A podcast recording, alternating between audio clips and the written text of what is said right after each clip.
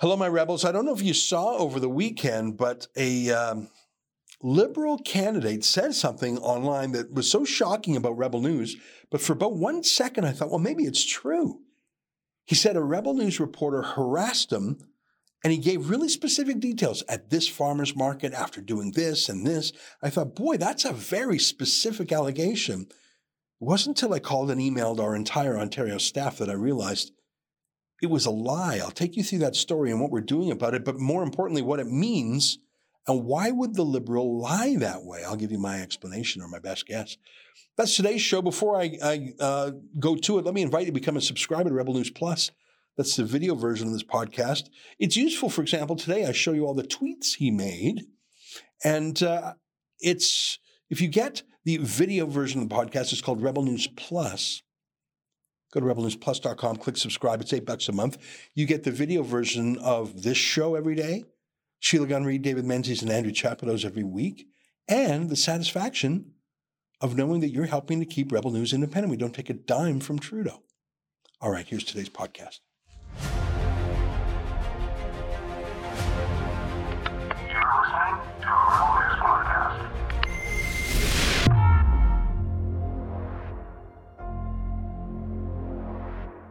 Tonight, a liberal politician falsely cries wolf, claiming a Rebel News reporter harassed him at a farmer's market. Trouble is, it's a lie.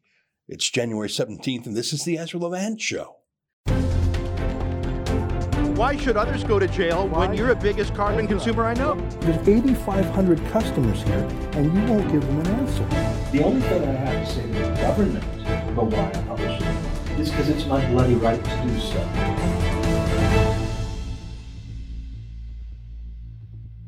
I saw a tweet from Justin Trudeau proudly announcing that it is no longer legal to intimidate doctors and nurses.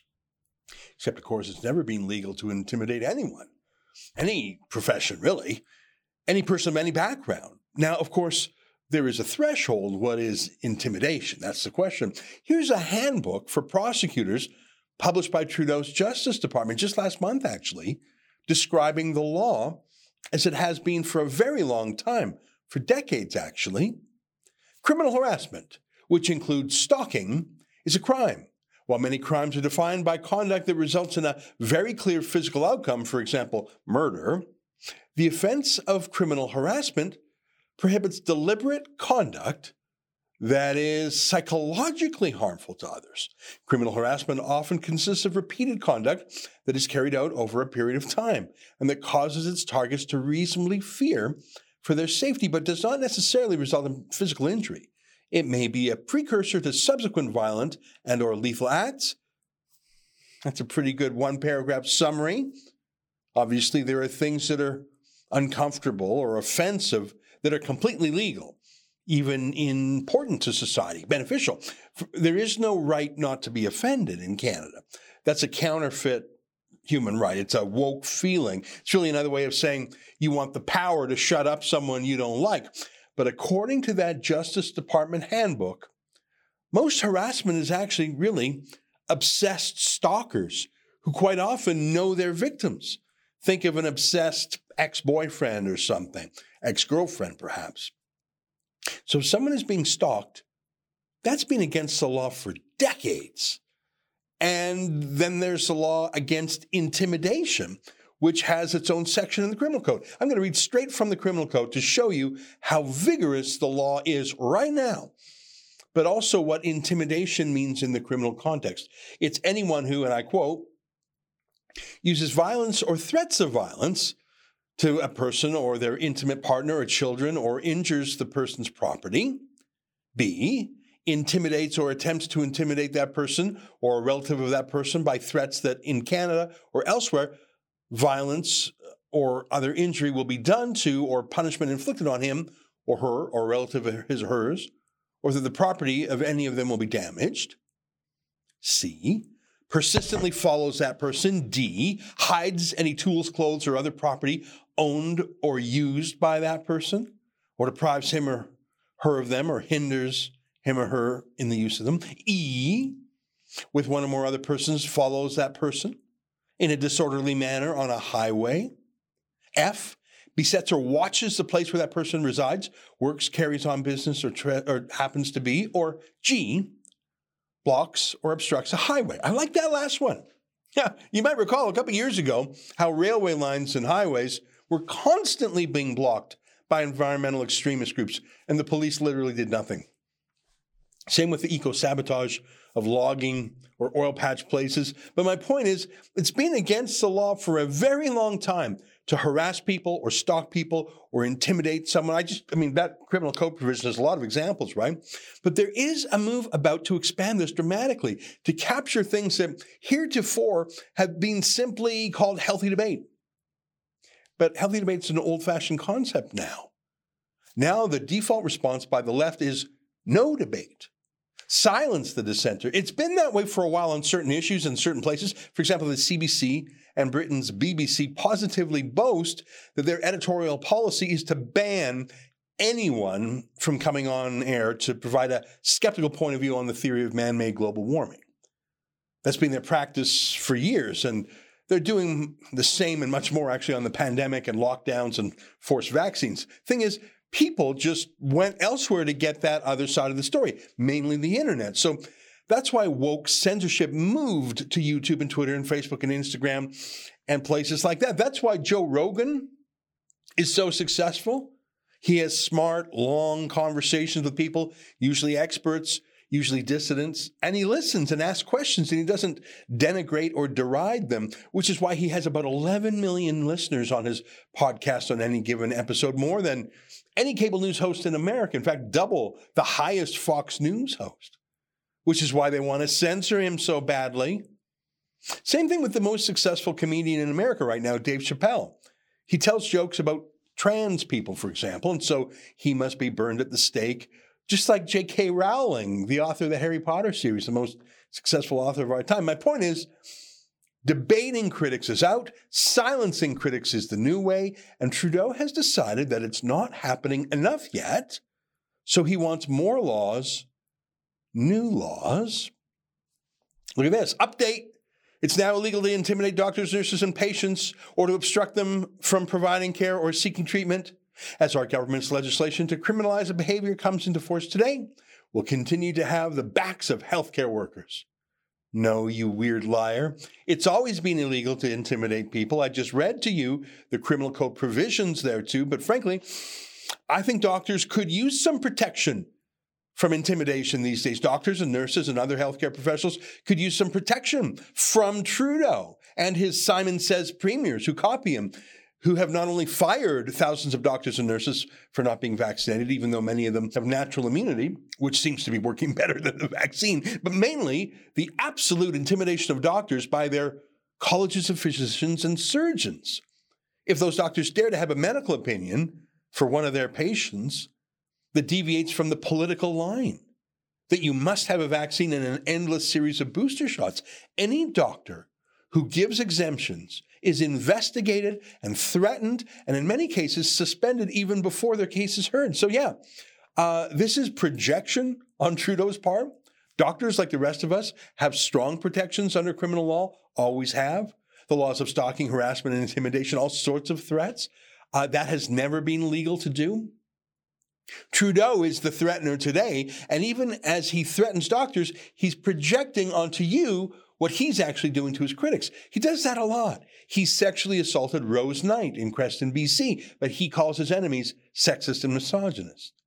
He wore blackface more times than he can remember, but he calls his enemies racist. He threatened doctors, but he says his enemies do. And of course, he's definitely against violence.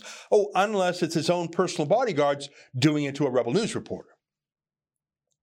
But as Trudeau does, so they all do. And so it was that this weekend, a little Trudeau wannabe, a liberal candidate provincially in Ontario who has been a lockdown extremist, a TV doctor hyping lockdowns, he told a lie, a whopper of a lie, an extreme lie, a cry wolf lie, a crybaby lie. Here's what he said Nathan Stall is his name. He said, Today, a Rebel News reporter harassed me at a local farmer's market for promoting vaccines. That same reporter made use of the market's shopping service, where volunteers personally shop inside for those without a vaccine certificate. Reasonable accommodation demands civility. More than a thousand people retweeted or liked that. Probably a hundred thousand people saw it or more. You heard him. He was very specific. A Rebel News reporter at a farmer's market. A uh, Rebel News reporter who was personally shopping without a vaccine. Harassed him. You couldn't be more factually precise than that in a small tweet. Now, he didn't say anyone's name. He didn't show a photo or a video taken from his cell phone, but look, he's a doctor and a politician, so surely he wouldn't just make that all up, right? That's a pretty specific thing to say. Well, I saw that and I immediately sent a note to our entire staff. Did anyone talk to that guy? now, a bunch of our team immediately replied, and I uh, phoned the rest. Obviously, I didn't pester the people I knew were far away in British Columbia or Australia, but everyone in Ontario, where this guy is, and not only did none of our staff interact with him, only one person actually knew who he was. And no one on our staff had ever contacted him in any manner. None of them had been to a farmer's market at all that day anywhere. It was simply all made up, just completely made up. But that's the thing about defamatory facts as opposed to defamatory opinions. If this Nathan Stall character had just called us names or had an opinion about us, people could ignore that. They could think he was reasonable or unreasonable, but frankly, an opinion, when you express it, says as much about you as the person you're expressing your opinion about, uh, about the person to, about whom the opinion is spoken. Now, you could say, I hate Rebel News. I think they're terrible. Okay, fine, fair enough. That's your opinion. But he says specific facts. One of our reporters harassed him at a specific place, specific details. It's very different than an opinion, isn't it? as you can tell by my own immediate reaction of calling our own team. I myself thought it was possible, even if it was very unlikely, it was possible that it was true because he said it with such specificity. I was pretty sure he would be exaggerating no matter what, but I thought it could be true until I spoke with literally our whole team. I called him out on it on Twitter. This is what I said after I talked to everyone on our team. I said, this is a defamatory lie. It did not happen. I personally checked with every Rebel News staffer today. No one interacted with you in any way. No one was at a farmer's market. Most of my staff have never heard of you. Please delete this falsehood, you untrustworthy liar. I was mad, so I said it again because he wasn't deleting it. I said, You wicked liar. I've just checked with every single Rebel News staff member. No one interacted with you today. No one went to a farmer's market. Most of my class staff have no clue who you are retract your defamation and apologize, or we'll sue you on Monday morning. Now, I went at it a bit, and here's what the little liar finally wrote in reply. He said, Please speak with Rosemary Frei. Here is her Rebel News article covering my work on COVID 19 vaccines. And then he linked to this story from five months ago. Huh? Rosemary Frei? She doesn't work for us. Never has. And that story, it was our reporter, Tamara Ugolini interviewing Rosemary Frei. She's just a person we interviewed five months ago. We've done 30,000 videos in our time. We've spoken to thousands of people. They don't work for us. They're not Rebel News reporters, which he specifically said actually twice. He's not that dumb to think someone we interviewed five months ago is a Rebel News reporter. He just thought he could get away with that lie. And by the way, he's such a liar, I don't believe he even had an interaction with her in any event. But so what? The lie was out there. And even after I called him on his lie, he let it stand for hours more. So hundreds and thousands of people could see it and retweet it. It was a hoax, like Jussie Smollett. He invented a hate crime, but it was a lie. He was the hater. So what, though? Here's a left wing news site called The Narwhal republishing it, saying it's proof that we're not real journalists. Andre Picard, the Globe and Mail's health journalist, retweeted it. Of course, Catherine McKenna, the disgraced former minister, did too. Over a thousand people liked, retweeted, and then finally a real lawyer, I guess, talked to him and he panicked and he just deleted it all. But with no correction, no retraction, no apology. The 100,000 plus people who read it simply read it. And that was it. They, they assume it was accurate because Stall didn't correct himself. The defamation is done. The hate was published and it's in the service of Trudeau's narrative. People are inciting violence against them or even committing violence against them or whatever harassing meant. They're lying. They're the violent ones. They're the threateners. They're the ones locking us all down. They're the ones using police to bully us, using colleges of physicians and surgeons to silence doctors. They're accusing their victims of what they themselves do. Our lawyer sent Stall a demand letter telling him that if he doesn't in fact, retract and apologize and put that on his Twitter account, we're going to see him in court. I'll let you know how that goes. By the way, look at this. The unvaccinated cherish their freedom to harm others. How can we ever forgive them? That was published in Canada's largest newspaper, the Toronto Star. If I were a woke leftist, I'd say that's intimidation or harassment or something, and the police ought to arrest them. But I'm not a leftist, so I'll just say it's a disgrace. And it's absolutely 100% at the feet of Justin Trudeau, who has telegraphed to the entire establishment that it's okay to hate those you disagree with on the pandemic. This will not end well. Stay with us for more.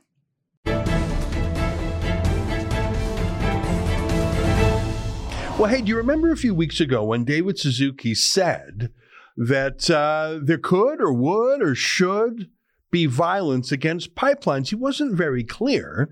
Initially, he held his ground, refused to uh, retract that. But I don't know where the pressure came from, whether it was from the David Suzuki Foundation, which for some reason has charitable status in Canada, or whether it was from the CBC. But he eventually realized that he had simply gone too far, this multimillionaire essentially giving his moral blessing to eco terrorism. So he finally walked it back, but everyone got the message. Well, not so at the CBC, Trudeau's state broadcaster. In this great story on True North by Cosmin Dzsurdzsa, it's revealed by Cosmin's digging that the CBC has just commissioned a an anarchist who promotes violence including videos like one titled How to Paralyze a Country. Trudeau's CBC state broadcaster has hired an anarchist put, to put together such a movie. Joining us now is Cosmin Dzsurdzsa, the reporter at True North, who revealed the story. Cosmin, how you doing? Great to see you. Good. Uh, how are you, Ezra? Well, I'm fine. Uh, I suppose I shouldn't be surprised. I thought that maybe when David Suzuki blinked and walked back his eco terrorist message, which was a little bit ambiguous. It wasn't clear if he was predicting it or giving it his blessing. He walked it back. But this guy, Franklin Lopez, he's full on anarchist promoting violence, isn't he?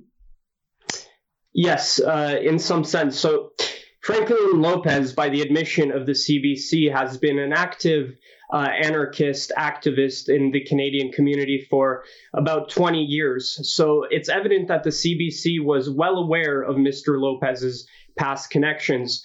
Now, his work uh, through the company Submedia, which he founded, uh, has found its way on several of Canada's most radical uh, anarchist extremist websites, like Montreal Counterinformation, uh, North Shore Counterinformation. These are websites that regularly publish uh, communications and descriptions of uh, illegal and criminal activity, uh, such as shutting down pipelines, uh, throwing stones through bank uh, windows. So there's an extensive network of these uh, anarchist little communities that use these websites to get their word out and essentially encourage each other to pursue uh, attacks on Canada's critical infrastructure and other such things.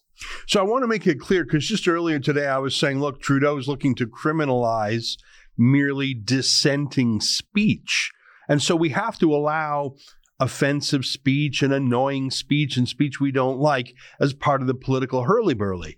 But I just want to be crystal clear these websites that you're talking about, they don't just talk about ideas. They talk really how to make a pipe bomb, how to derail a train. Is, am I accurate in describing them that way? They're actual manuals, how to manuals for, for violence and ecoterrorism. Is that right? Yes, absolutely. You know, as you mentioned, having an extreme or radical opinion is not illegal in this country. But uh, what these websites endorse uh, cross the line. Now they they put in tongue-in-cheek comments where they're just saying, you know, this is for informational purposes. But uh, Montreal Counter Information, uh, which has published and linked to several of Mr. Lopez's videos, has published uh, guides on how to make Molotov cocktails. Now, it's illegal to own or produce Molotov cocktails because they're a form of inflammatory um, explosives. So I think this clearly crosses a line, and the fact that the CBC is comfortable to work with uh, such an individual that has been endorsed by these uh, websites, and he himself has published, you know, uh, positive portrayals of people, uh, radical environmentalist protesters shutting down pipelines. Uh, and as you mentioned, you know, how to paralyze the country. These are very concerning things. Yeah. The article on True North is called Radical Anarchist Producing CBC Documentary on BC Pipeline Protests. Now, um, I want to make sure we sharpen the distinction between things that this anarchist, Franklin Lopez himself, has said or done versus the websites upon which he's published. I mean, I, I think um, we can infer certain things by him being published by these violence promoting sites, but what has what's the worst thing that he himself has said or done. I suppose he, he gives them their blessing, but has he himself uh, counseled violence or or you know violence to property or violence to people that you know of? As far as I can tell, Mr. Lopez has been very careful about uh, what he says and does uh, using his own name. Now, on his Twitter account, which has since been uh, locked, he has, you know, published positive messages about Antifa and various uh, actions that they've they've done throughout the country and in the United States and beyond. So if you just look at Mr. Lopez's uh, company Submedia, there's uh, hundreds of videos um, positively portraying uh, other radicals. Now. As I said, he's been very careful, and he's also been very public about this, you know. And uh, the fact that the CBC has no qualms with that uh, it just goes to show how much they've sold their soul. And uh, as we know recently from former CBC producer Tara Henley, um, the CBC has a far left problem and it's endemic across the uh, Crown Corporation. Yeah. You know, uh, what was so interesting about your story is you actually talked to Chuck Thompson, the chief spin doctor over there at the CBC. He's the damage control mop up guy. Uh, I really got to know his name during the whole Jian Ghomeshi scandal. Um, so when he's put on a file, uh, you know they're in trouble. But, but you're right. He basically said, yeah, uh, we've known who he was for 20 years, and that's all we're saying. He didn't get into any particulars. I think it's unthinkable that the CBC would glamorize violence and eco terrorism if it were against any other industry, if it were against, I don't know, uh, wind turbines or, or something green. I mean, I don't know, anything against one of their left wing.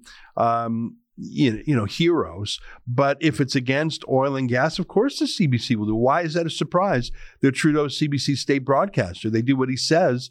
And he himself, Trudeau himself, I, I, can't think that he's ever criticized eco-terrorism. He hired Gerald Butts as his principal advisor for years. So the CBC is basically saying, yeah, what are you going to do about it? I mean, the brazenness is quite something.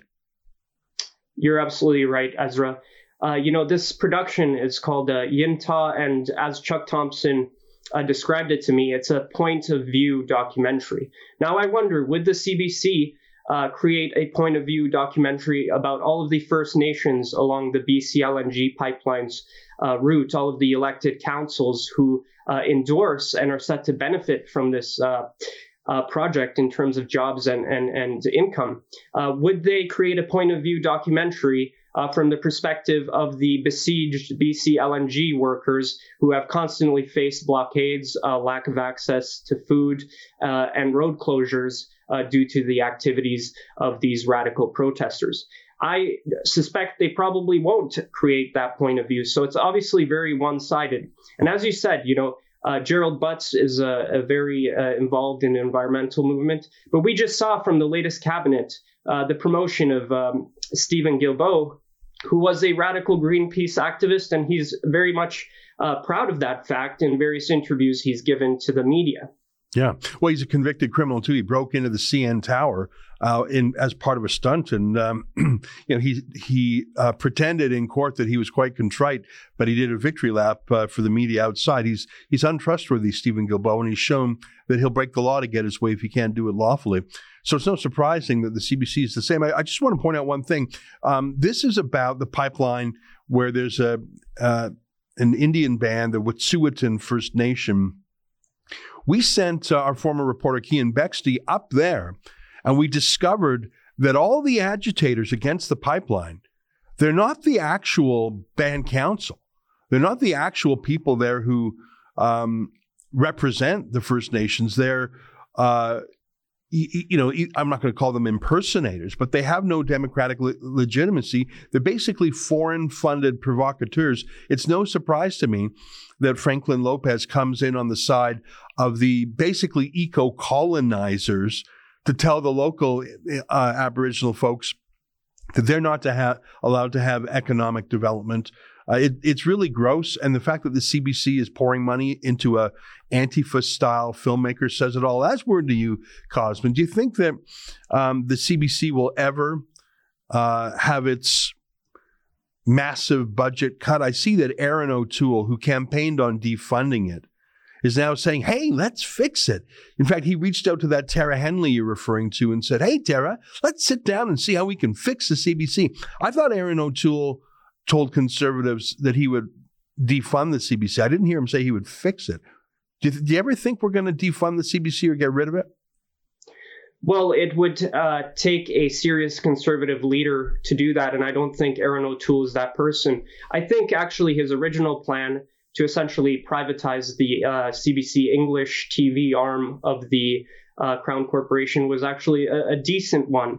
Uh, but he's obviously reversed that position. Now he's talking about fixing it. I think a, a serious conservative government uh, would clean shop. They would use uh, their powers through the governor and council to essentially, I think they should uh, fire their board of directors, uh, get some more level headed people in there. Uh, start uh, cutting down CBC's coverage of national and federal uh, politics, sell those assets, and put that money and resources into uh, local news, which is so desperately needed across this country. So there are clearly uh, ways to, um, if not totally defund the CBC, uh, absolutely reform it. And you could also change their code of ethics and make freedom of speech central to their um, uh, to, to their code of ethics. I think there are plenty of options that a conservative government would have. Now the question is, uh, who's who would be willing to do that? And uh, I don't think Erin O'Toole is that person.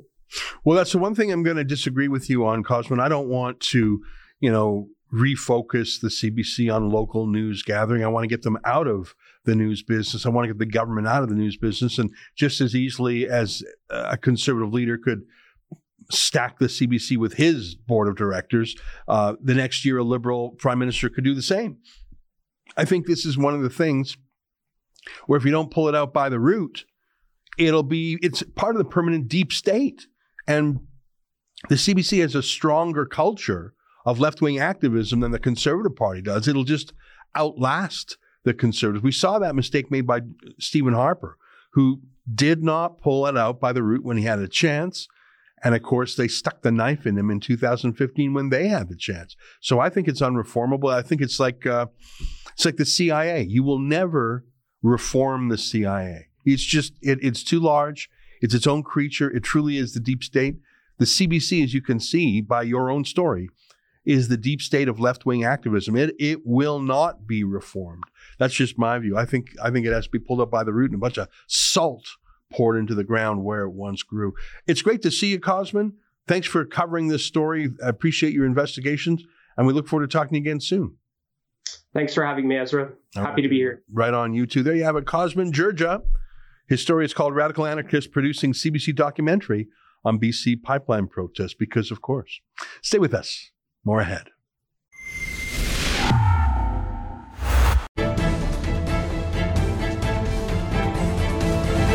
Hey, welcome back. Well, you know what? Here in Toronto, they get four feet of snow and everyone panics. Well, I managed to come into work today, and so did one other staffer, our friend Dakota. So he's running the uh, the studio today. Big thanks to him, and uh, the rest of our team is working hard from home. But I was delighted to make it. You know, imagine saying that the way to get around the second largest country in the world, one of the coldest countries in the world, is I don't know with a with a bicycle, with a Prius Today, at least in this city, pickup trucks and SUVs own the road.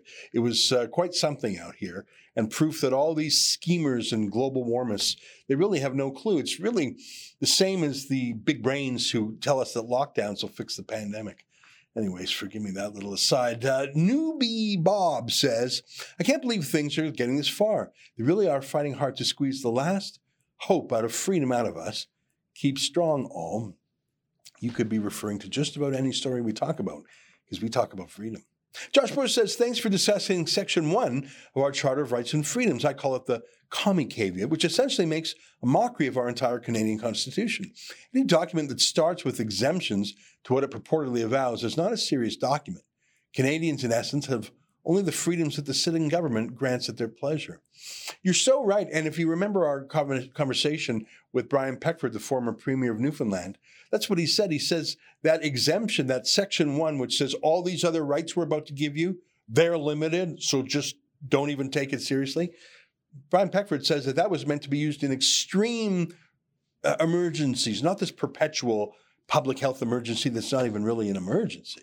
So, yeah, but what are you going to do? I mean, the Soviet Union had a constitution that promised freedom.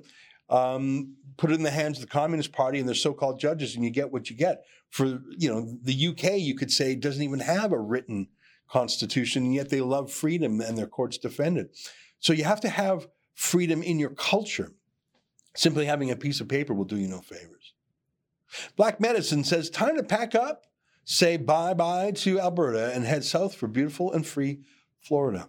Well, as you know, Texas and Florida are the two states with the most in migration from the other states, California and uh, New York being the most out migration. No surprise there. But the thing is, not everyone can move. Uh, many businesses are geographically rooted. People have to go to a particular office. If you're in a restaurant business, you can't just lift up your restaurant and move to Florida. I mean, I suppose you could shut down your entire life here and try again there, but there's one more wrinkle. It's another country. You can't just walk into Florida. I know that there are illegal migrants there to be sure, but that's a dream. For some people, it, it can be a reality, but for most Canadians, we got to stay and fight for freedom. Well, that's our show for today. Until tomorrow, on behalf of all of us here at Rebel World Headquarters, good night and keep fighting for freedom.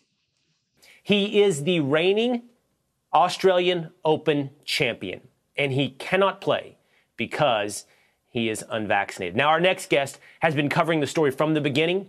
He has great insight into the entire lockdown going on two years and insanity in Australia. His name is Avi Yemini. He's the chief Australian correspondent for Rebel News, and he joins us now from Melbourne. Avi, great to have you on the show this morning. I'm just going to turn it over to you. What's your reaction as you see what's happening in Australia this morning?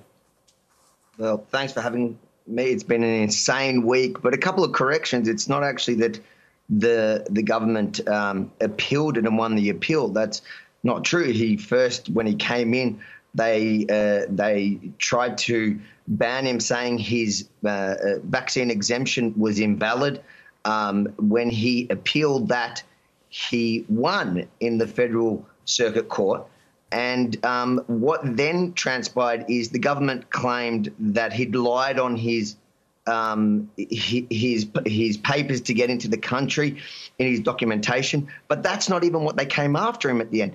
At the end, the Minister of Immigration exercised his discretionary power to remove Novak Djokovic for the reason that his mere presence in the country would essentially incite dissent. He said, citing that he was a risk to civil order. So him being here, oh. him being here, not that he was unvaxxed, but that people perceived um, his his way of thinking, his belief to be anti-vax, and that could inspire um, people not to get vaccinated in a country where we're I don't know 90% or in a state 93% vaccinated. It is crazy what happened here today.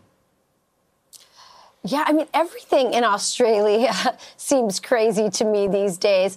I guess my question to you is you know, I get how the government feels about this. It's a little surprising in the post Omicron era where we now know that the vaccinated are spreading it. But how do the Australian people feel about it? Where do they stand? Because this was such an international story that put a spotlight on what they've been going through as well. I think a lot of Australians were really angry in the beginning when Novak got an exemption uh, because, as I said, over 90%, at least in Victoria, are double vaccinated. And that's not because people chose to, it's because pretty much to live life here, you need to be uh, fully vaccinated. So people felt like they were forced to get vaccinated. But then this superstar came here and he was given an exemption. Um, I think the, the, federal government here rode that wave and felt like they had an opportunity to win some political points, and they uh, essentially uh, went to take him out on the most bizarre. Um, bizarre for the most bizarre reason. It's not again that he's unvaccinated. That, that today the immigration minister conceded that his vaccination uh, exemption was absolutely kosher. It was fine. It was over the fact that they said he was uh, potentially inciting dissent. And one of the things that they cited as evidence, which I found quite interesting, is that a, a couple, before the vaccines were even available, um, that he'd questioned um, the idea of a vaccine, or, or, he said that he was no expert, but he would see at the time, but he wasn't really interested in vaccines. That was that was the only real evidence that the state had that he was ever kind of anti-vax. The interesting thing is that it, that was at a period of time that Joe Biden and every Democrat in America was having a go at the vaccines. It was during the period that Trump was talking about the vaccines. And back at that time, um, being anti vax was actually the right kind of position to have. So um, it, it is a really, really uh, bizarre situation that's happened here. But there is, hmm. listen, a lot of people were angry about Novak being here. Um, I, think Australians are going to look back at this period with a lot of shame. Avi, uh, you raised so many great points. Uh, this idea that he would incite dissent. You know, dissent is something Americans are quite proud of, although it's been being squelched here as well, and we've seen it actively by big tech. But the fact that the government would say dissent not allowed, what does that tell you about the current state of politics, of power in Australia? A lot of people look over at Australia and don't recognize a thing we used to think it, it was. Look, I, I lived here my whole life and I don't recognize it. The last two years has absolutely changed Australia, and day by day it gets worse as we're coming out of this pandemic, as we're learning to live with it, it seems like uh, we're being stripped more and more of basic fundamental human rights. And it's really, really sad. And I, I hope, like probably many Aussies, that um, we come out of this okay and we're able to get back the Australia we once had. But it is looking harder and harder as we go forward. Avi Yemini of Rebel News. Great perspective this morning. Thanks for jumping on so quickly Great this morning, Thanks for having me.